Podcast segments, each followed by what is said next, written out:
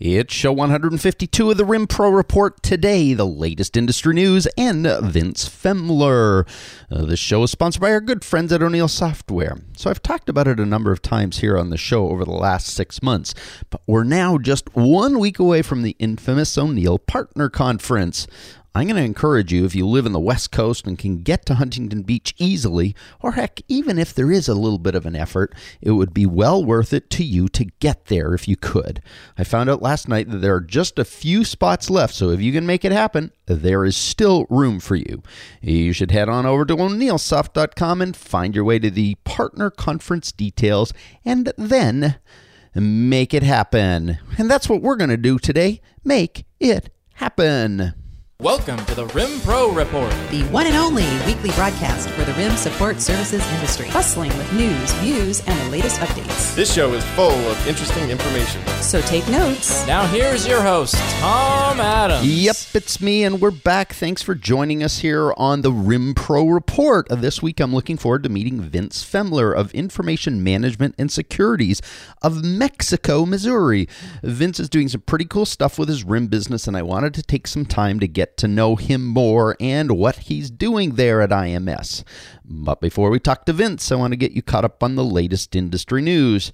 This is cool news. Ray Barry has left Access to join NAID as its chief shreducator and member relations officer. You might remember Ray as the former dean of Shred School from 2005 through 2012 when he joined Access and sold the Shred School brand to NAID. Seems like he's going to be reunited with his baby, but in a much larger role and capacity. So, congratulations to Ray and NAID, and I'm looking forward to what unfolds with Ray in his new role going forward. Speaking of Access, it looks like Access is expanding again with a more international transaction. This week, Rob Alston announced the acquisition of Archivos Abiche Document Center in San Jose, Costa Rica, from the Biche family, who built and grew the business over the last 26 years. This acquisition complements the Retrievex acquisition of Sigeridoc just over a year ago. I'm working my Spanish here. Looks like Access will keep the Retrievex brand name throughout the Costa Rican service area. So, congratulations to all involved in that sale. Finally, a nice honor for Iron Mountain. It was ranked 88th on the Information Week 500 list, a list of the top technology innovators. The award was in recognition of Iron's revamping of its customer service processes related to issues resolution, billing, and new customer activation.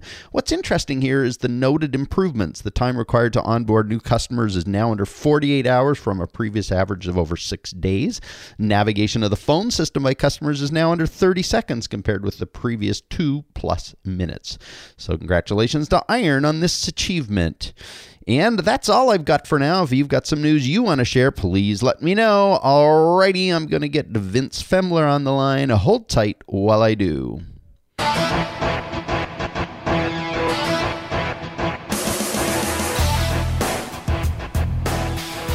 Vince Femler is the president and CEO of Information Management and Securities located in Mexico, Missouri. Vince, welcome to the show. Thank you, Tom. I appreciate you having me on. Yeah, it's it's really great to have you on the show. So, where exactly is Mexico, Missouri? Well, you know, great question. Everybody asks that. Uh, we we're north of the border, um, but uh, we are actually located in uh, north central Missouri, really uh, about halfway between St. Louis and Kansas City, Okay. uh, just north of Columbia. Oh, okay, cool. So let let's start with your company, IMS Information Management and Securities. Can you give me an overview of the services you provide, sort of a, a you know a thirty thousand foot view, if you will? Sure. Yeah. We uh, when we put IMS together, it, it's it's basically a records management company, but it it uh, takes a hybrid approach. So we do everything from document shredding, offsite record storage, uh, scanning, imaging. We sell document management software. We sell scanners. Uh, we also have recently signed on to sell Ring Central, which is a voice over IP cloud based phone solution. Um, and then we also combine, you know, our record storage with our scanning, which is a little bit unique. So when someone needs a file from their uh, hard copy boxes, we go pull the file and then we scan on demand, push it to you digitally. So we're not transporting physical files back and forth. So it's it's an all-encompassing one-stop shop for all your records. Wow, very cool. So, as fellow RIM nerds, at least on the uh, RIM Pro report, uh, unlike anyone else in the world, we we like to know what you run and operate. So, um, tell me a bit about your facility, your equipment, the stuff that you're pretty proud of. Well, our facility it's a uh, it's a uh, 24,000 or yeah, about a 22,000 square foot facility. Uh, it's segmented in really about thirds. We the first third we is where we run all of our technology, um, our scanning, our service bureau. The middle section is where our record center is, and then our back section is where we do all the shredding. Oh, okay. Yeah, we run two different types of uh, uh, shredding. Uh, we do a strip cut, and we also do cross cut, and they all uh, from Amerishred. We feed those into a shrink, uh, centralized baling system, and and then run those through the baling equipment, hold on to the bales, and then ship those directly to a, a mill for recycling. Okay. Are you running trucks on the road in terms of shred trucks on the road, or is all plant? It's all plant based. Okay. It's all plant based. Very cool. But uh, primarily, you know, the line of scanners we sell are the Fujitsu line of scanners, and, and uh, the main document management software executive level reseller is uh, FileBound. Okay. Okay. Cool.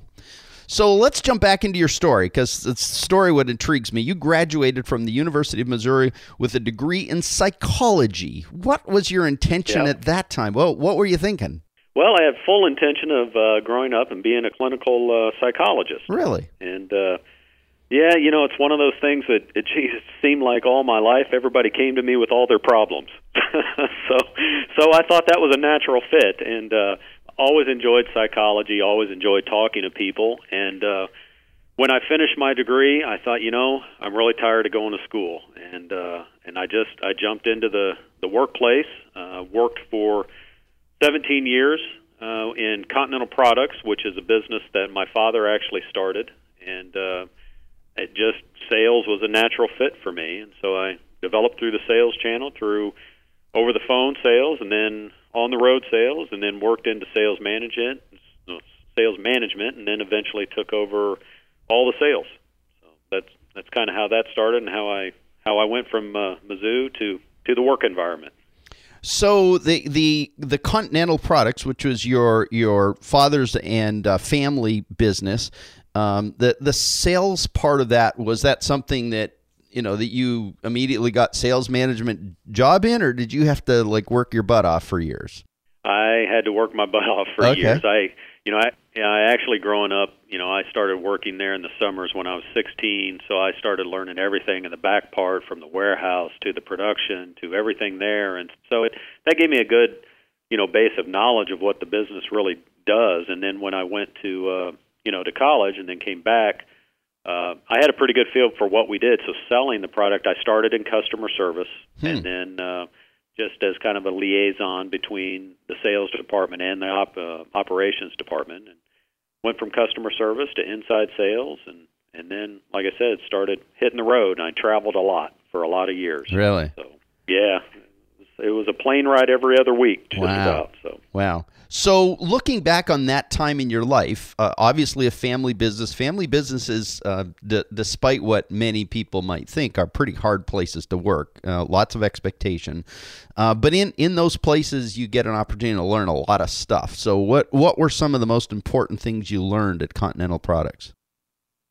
You know, uh, you're right. A, a family-owned business is a double-edged sword, but uh, you know uh, what I learned more in 17 years is is really just business, and and with a you know a psychology background and getting into sales, just sitting down and talking to someone is very easy to me. But the backroom stuff of the quotations, the documentation, the putting the order process, all of those things business negotiations. And you know, one of the big biggest things I probably learned in in moving through sales and getting into sales management is, you know what, the customer isn't always right. And that's hard. You know, Hmm. that's that's a hard conversation to have when you're talking about, you know, a conglomerate such as Net or Times Mirrors Oh, that's cool. So you you spend all these years and you're flying around and you're doing a lot of work for Continental Products. Uh, at some point in time, um, IMS, Information Management and Securities, uh, either becomes a you know a dream in your an idea in your head. where does IMS show up from? What's the genesis of your records and information management business? Did you start from scratch? Did you buy it? Tell me the birth story of IMS.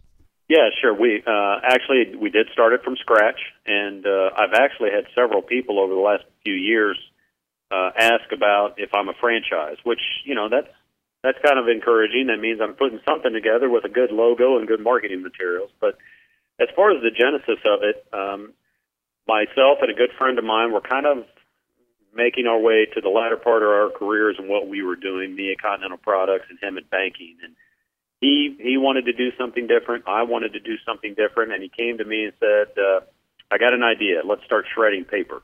Huh. and my first re- my first reaction was, uh, y- "No," but uh, uh, you know, the concept. We started looking into it more, and uh, my former partner, and unfortunately, I have to say former partner, uh, not with us uh, with me anymore. It, he wanted to buy a shred truck and start driving around getting routes, and I just I wasn't comfortable with that, uh, um, just because it, you know, that just screamed commodity to me, and I just felt like we needed to be able to do something that was more all inclusive. And Hmm.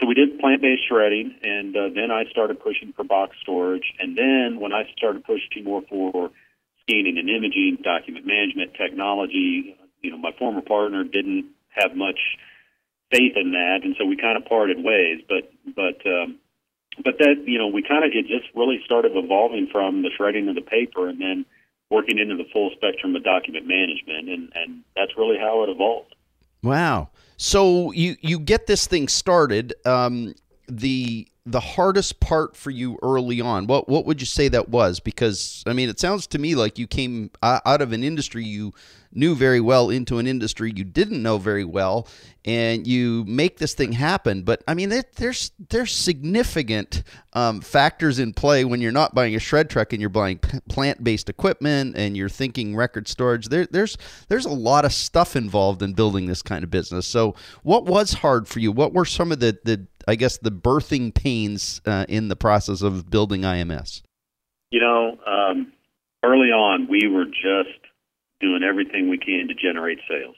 Hmm. generate sales. Generate let's go get sales. Like and it getting your foot in the door with shredding is, is fairly easy. Um, and where i'm located like i said we're in north central missouri there wasn't the type of penetration like there are in the major cities even Right. st louis kansas city or you know and, and going further east obviously there's been record management companies for a long long time. But in this region it was still kind of kind of new. And you know even saying i've got a shred console instead of you doing the shredding we can pick it up it that was pretty new. And so really what we started was with our base. You know i've i've been involved in this community for a long long time. Fortunately i made a, a lot of connections and so we you know you start with the people you know and Right. you start building it from there and you know it's just stepping stones you just put you know walk walk crawl walk run as they say and so we started putting things together and and it's weird, you know, you look back on it and five years ago or five and a half years ago, whatever it was, I would just scream for somebody to be sending me an email. Now I, I'm like everybody else. I get 25, 30 emails, and uh, most of them are stuff that you can avoid, but it, it's nonstop now, which is good. You know, it, it means the company's evolving, and and that's what it needs to do. So was was part of um, because this is a capital intensive business. So uh, especially when you go plant oriented, even in your shredding, a much more capital. You you have to have a building. You have to have all those kind of things. How did you really fund this process? Because the, the, these are, you know, did did banks just sort of line up and say, "Oh yeah, we'll help you out"? How did how did you get this thing all to work for you? Well, I was fortunate in the fact that when I was with Continental Products, I moved into a ownership role. And Okay. so when I left Continental, I sold out my stock, and so I had some equity built and and had a good reputation with with the banking. Um, so I had access capital, and and that was a, a, you know another reason that it didn't quite work out with my former partner. He he didn't have that opportunity. Um, Mm. he didn't have that that capital, and so so I was fortunate in the fact that that you know I had that capital, I had the good relationships with the bank, I was able to get the lines of credit that I needed, and you know that stability.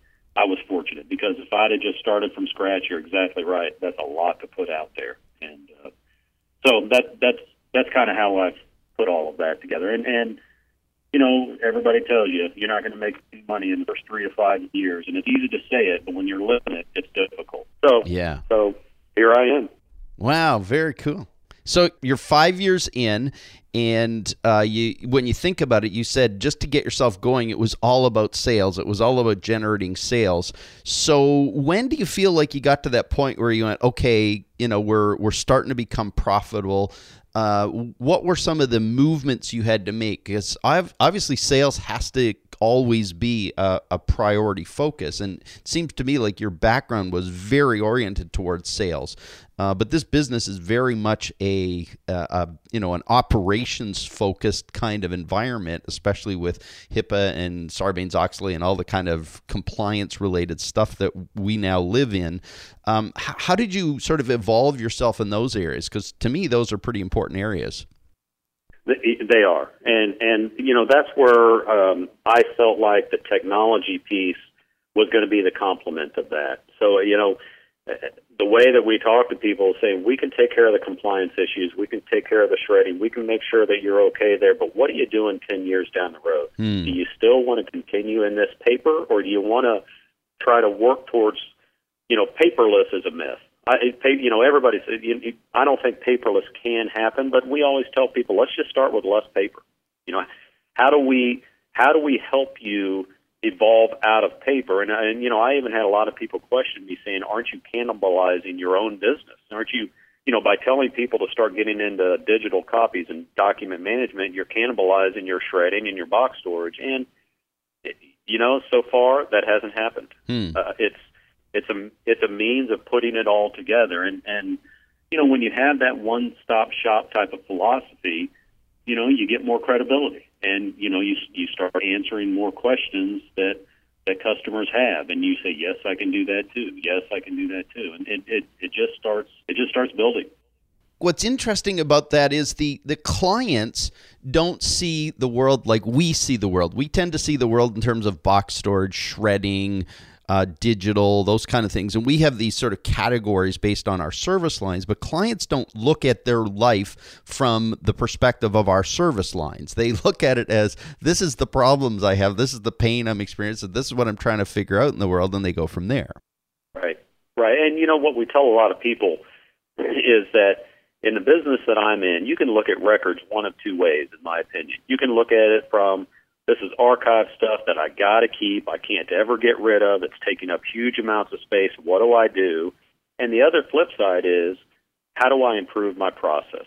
How do I make my business more efficient so that I can do more with less? All of the old adages of you know, how do I how do I make more money? I, you know, my people are retiring. I don't want to replace positions, things like that. So, whenever we talk to folks, we tell them, "You look, you've built a business. You know, there, you've done all the right things. All I'm trying to do is help you to either stay in compliance on the archiving piece or help you improve going forward." Hmm. And you know, most people are, are receptive to that. Yeah, that's cool. Uh, you, you've already talked about this sort of slightly different feel that you take, uh, which is more a holistic approach to information management. Uh, you said you sell cloud phone solutions, you sell software like FileBound. Uh, how have you found um, sort of coming at it from that direction, adding all those elements? Because I know we've kind of discussed this, but from a selling perspective, how does the focus on those peripheral services, uh, what many of us in this industry would call peripheral services. How have they helped you and, and grow the business? Well, and you know, and for for me, I don't see those as peripherals. I Hmm. see those as a core of the overall comprehensive plan of what do you want to do with your records because you know you have to have them. Right. So what do you want to do? Do you do you want to stay in your paper-based processes, or do you want to try to evolve, or do you want to do a hybrid approach? And so, for me, it's all encompassing. There, there isn't a sales call that I go on or my sales guys go on that you know if they say, "Oh, we already shred our own paper." Okay, well, what about your boxes? Ah, we we already got somebody else to do our boxes. Well, what about this? And there there always seems to be a little bit of an opening, and that's what you have to have in the sales process because you know if you're out there selling a commodity, so to speak, you can get shut down very easily. And so I'm always telling my staff, how do we decommoditize the commodity piece? What do we need to do to decommoditize what we're doing? Because we don't want to play in a game. Right. It, you know, it's too hard to stay alive in that game. And so like I said, for me, you know, I don't see the document management and the other pieces as peripheral. I see them as part of the core, and we just have to build that entire core. And knowing that, you know, if we can tell the people first and foremost why we're in business, then we can show them how we do it and then what we do. Those are the ancillary things. And I think too many people start with this is what we do, and this is why you have to buy it. it it's not about that. It's why are we in business? Right. And, you know, those are the things we try to preach. Yeah. Well, it seems to me that uh, someone like you, who is, has such a sales orientation and, and really even talking about how to decommoditize a commodity uh, business, is something that just um, you know is, a such a cool point of view. But I, I also know that you're a marketer. Uh, you and and I I'm a marketing guy, and I love people who kind of think differently about marketing. So tell me about your marketing. I notice you do TV. I notice you do YouTube, social media. Uh, what else are you doing? And maybe step back from that and tell me what your perspective on marketing is specifically in this industry. You know, uh, early on, uh, I was just trying to brand, brand, brand, re- name recognition, get the logo out there, do what you know, expose, you know, get the exposure. And now I can focus a little bit more on what's critical to the marketing. And and I have found I've tried you know print media, I've tried radio, I've tried TV, and I have found that if you do a commercial properly, they notice it. And how we do those television spots and how we build on that, that's how you get your brand out there. The other thing is you know community involvement. I, I I'm a member of, of uh, seven different chambers of commerces, and not to just get the mailing list we want to go to the business after hours. We want to be able to support the golf tournaments. We want to be able to put ourselves in a place that when the time comes, they've got our business card. And so we try to incorporate that, you know, and, and it was really a struggle for me until about the last year or so on how does social media fit into business. And I think a lot of people struggle with that and, and will continue to struggle with that. But to be be able to utilize social media, in my opinion, is not to sell something via social media. It's to be involved in social media so that people know where to go. I don't want to sell you anything on Facebook or LinkedIn or the other avenues, but I want you to know who I am. Right. And particularly, you know, particularly in this day and age, if we do something wrong, it's too easy for a client to sped it, you know, send it through a, a Twitter feed. I need to be able to see those feeds. I need to be able to get the feedback if we're doing something right or wrong. And if we're doing something wrong, correct it. If we're doing something right, you know, publicize it. And so, you know, we've developed a newsletter. We've just revamped our entire website. Uh, we've we've sent out a few surveys, and I know surveys are, in my opinion, starting to get a little bit of overkill. But we try to be real short and say we want you to answer three to five questions. That's all we want, and then get that information and use it. You know, don't just do it so it's pretty. Use it. And so that's kind of the focus that we take. Oh, cool. Uh, I I think uh, my my other sense is that you've tried to add some personality to what you do because inherently what we do is kind of boring. And there's this Grover character who keeps showing up in in your videos. Who's Grover? Grover actually is my uh, director of operations and purchasing. That's and, hilarious. Uh, that's just yeah, it's been his nickname forever. And, and kind of what we've done is gone on the theme of um, not really the old Geico, even a caveman can do it, but in a lot of the spots, he he's kind of like the Fred Flintstone. He's yeah. chiseling on tablets. He's doing the things that are archaic, and and all we're trying to do is personify the fact that you don't have to do it like you did years and years ago. There's yeah. a different way. There's a better way to do it. If you can just, you know, and, and if we can bring some humor to it, uh, that's even the better. Because a lot of times you have to be very care- careful to go to the clients and say, you know, we can do these things better, it, it can be taken as an insult. You know, the client can go, wait a minute, I've built a business, I've been in business for 50 years. Who are you to come in here and tell me that I have to change all my processes? Right. So we we try to bring a little bit of humor to it to say, look, everything you're doing is great. We're just trying to help you do the next 50 years of your business. Yeah. So so we kind of you know brought the whole Fred Flintstone kind of theme to it and and uh, so that's kind of how that evolved. That's hilarious. So Mixergy is like you, you, know you're you're a who's who if you get on on Andrew's podcast called Mixergy. How the heck did you show up on that show? You know that was just another uh, network opportunity of uh, someone actually that I went to high school with. and she said, "Hey, you know, uh, I, I'm an office assistant. What would you think about doing this?" And and at that time, that was a you know a couple of years ago. I was still in that stage of I'll do anything I can to get some exposure. Right, so, right. uh, you know, it, it's all about networking. You know, if you if you go to some of the conferences and go to the trade shows, don't just sit in the audience. You got to get involved. It's you know, business isn't going to just come knocking on your door. Yeah. you have to be out there and get it. Yeah. And so, uh, you know, fortunately for me, uh, you know, I'm a fairly outgoing person, and and I don't mind raising my hand in a group of 500. I'll be the one that does it. So it's just networking. Very cool. So you've been at this for about five and a half years. It sounds like. Um, what, looking back, have been the disciplines that have ultimately produced the best outcomes for you? What What would you suggest and say, looking back, are the things that have really been uh, catalysts for the success that you've created? Well, I, you have to have a plan. You have to have some kind of vision. You, know, you you can't just open the doors and say this is what I want to do for the next ten years because if you're standing still, people are going to go right past you. And so, part of what I always stress to my staff is we have to be able to provide to our clients or our prospects. They don't know what they don't know, and it sounds silly, but if there are opportunities out there and they're not aware of them, then shame on us. We need to we need to make them aware of it. And so, you know, as you're building a business, you're not going to have all the right answers. Everybody knows you're going to make mistakes. I've made a ton of them. But, you know, just like anything else, you learn, don't do that anymore. You surround yourself with people that you know, that you can trust, that you start to be able to delegate some things to. And, uh, you know, that was one of the things going back to Grover. You know, he was my director of operations, but I also wanted to get him involved in purchasing because as a business owner, as a salesman more, I'm easily sold as a salesman. And Right. so I needed to have a person, a purchasing person from an objective standpoint to say, you know what, that's that's great, but we really don't need to pave our entire parking lot right now. and you know, for me, if a salesman's good, he's going to come in, and I'm going to go, sure, sign me up. And so, you know, there's certain things that you have to build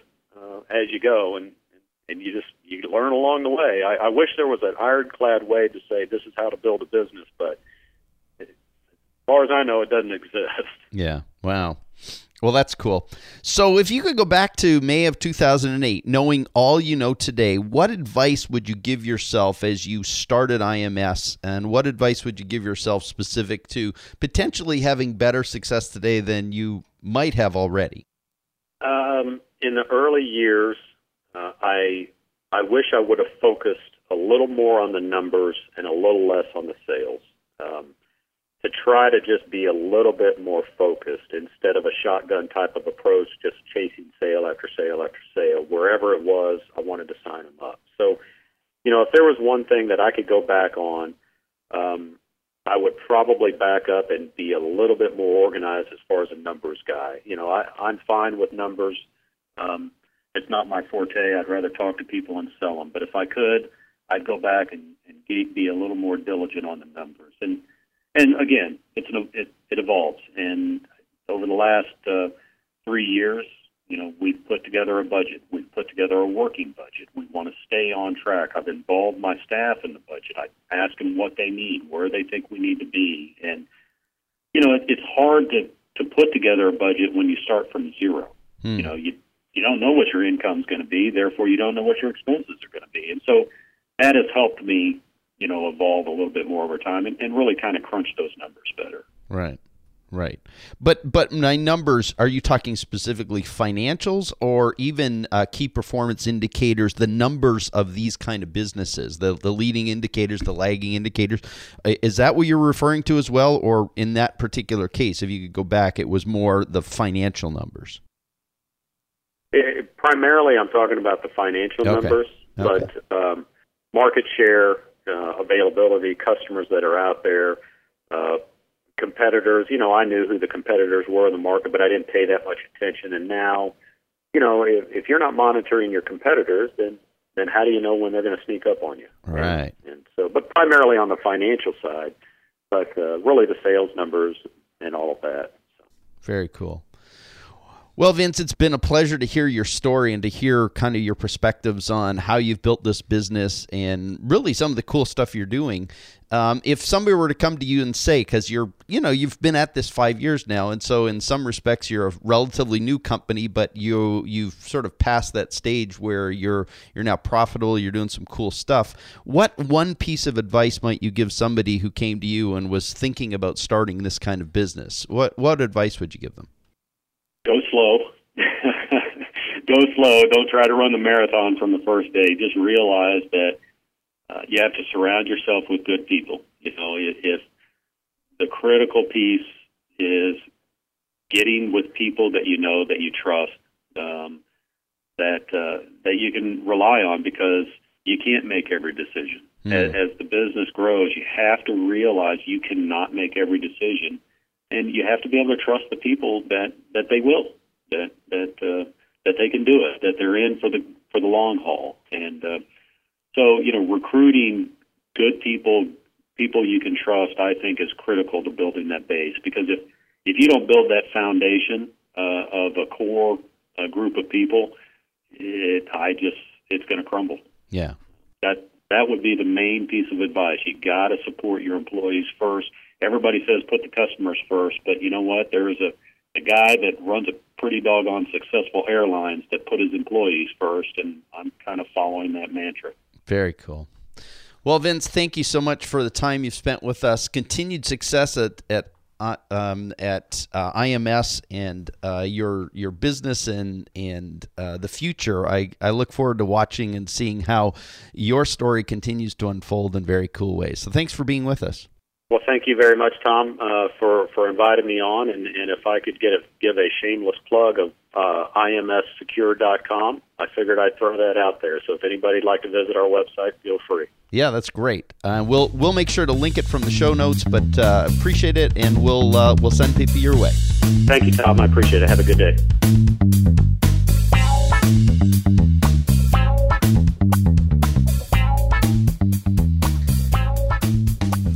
Well, I got to say, that was a great story today. Thanks to Vince for joining us. Sorry about that phone line. What you might have missed, and uh, we tried to actually edit it out, is that we had to stop the interview midstream as the phone line on my end went completely wonky. Uh, in fact, just after I completed the interview with Vince, I actually had to uh, our whole building went down in terms of uh, internet, and I had to go reset our whole system after the fact. I'm grateful my producer, Court Thompson, worked his magic today, and I think we've got it back to where you could actually understand it. So thanks to you for being here today. I hope you learned something to help you improve your business. And special thanks to my good friends at O'Neil Software. I was thinking today about the charity partner they've chosen for the world famous Record Center Challenge at the Partner Conference and it's uh, St. Jude's Research Hospital. St. Jude's is a great story. Almost 70 years ago, as a struggling young entertainer, Danny Thomas knelt in the church and prayed to, to St. Jude Thaddeus, the patron saint of hopeless causes, which he felt he was one at the time. Help me to find a way in life, he said, and I will build you a shrine. That simple promise and his later success as a television star led Danny to found St. Jude's Children's Hospital, which opened in 1962. And that's the cause that O'Neil is celebrating and and uh, fundraising for at their partner conference and with the famous Record Center Challenge. And you can learn more about it at oneilsoft.com. That's it for us. We're out of here. Have yourself a great week. We'll be back next week with another great show for you. See ya. Bye. Thanks for joining us on the Rim Pro Report with Tom Adams. If you enjoyed the show, please tell others. Our website is www.rimproreport.com. This broadcast is produced and hosted by Flourish Press Inc. Join us again soon.